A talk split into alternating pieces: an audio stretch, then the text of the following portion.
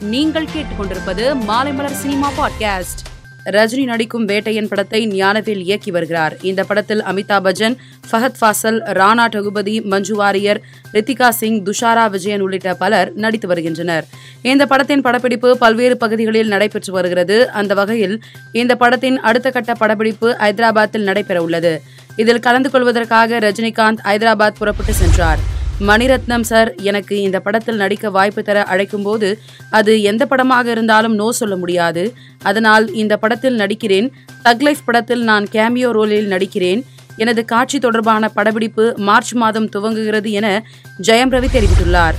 லால் சலாம் படத்திற்கு பிறகு ஐஸ்வர்யா ரஜினிகாந்த் மீண்டும் ஒரு சமூக பிரச்சனையை மையமாக கொண்ட கதையை எழுதியிருப்பதாகவும் அந்த கதையை நடிகர் சித்தார்த்திடம் கூறியதாகவும் தகவல் வெளியாகி உள்ளது. விரைவில் ஐஸ்வர்யா ரஜினிகாந்த் இயக்கும் அடுத்த படத்தின் அறிவிப்பு வெளியாகும் என்று கூறப்படுகிறது. கோபுரம் பிலிம்ஸ் தயாரிக்கும் புதிய படத்தை என் ஆனந்த் இயக்குகிறார்.